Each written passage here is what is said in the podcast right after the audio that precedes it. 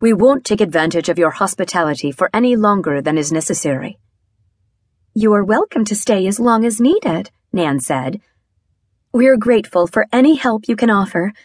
It's been about two months since we last saw our daughter, and we're. well, we're.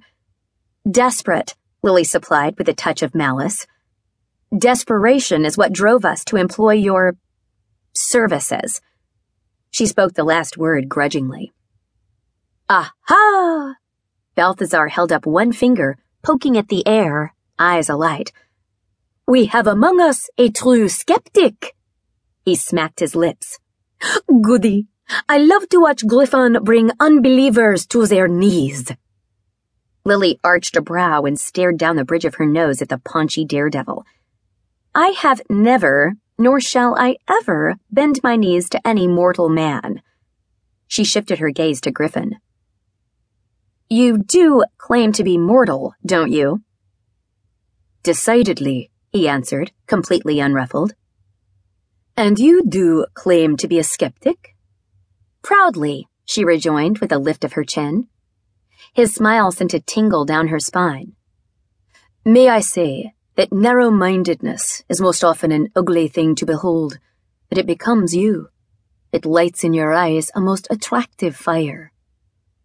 The others shared a spate of laughter, but Lily stared daggers at Griffon Goforth. Curls of steam rose off his damp clothing making Lily imagine that he smoldered, coughed up fresh from hell. Arrogant gypsy goat, she seethed inwardly. The object of her ire suddenly jerked back as if she'd struck him. His eyes narrowed. Danger emanated from him, landing her a blunt blow, then dissipated as he swung his gaze away from her. Lily released her pent up breath, chiding herself for feeling a moment of panic. But the sensation persisted and she couldn't shake the notion that Griffon Goforth had heard her scathing epithet, although she'd not uttered a word of it aloud. If our manners are wanting, please excuse us, Uncle Howard said, breaking through the uneasiness. He stood on the other side of the hearth, and the look he sent Lily was more searing than the heat from the fire. Lily is headstrong, but bears no ill will. In our home, guests are welcome especially those who have traveled on such a dreadful night to offer their help in our time of distress. Oh, yes, Nan enthused, her bright eyes shimmering with tears.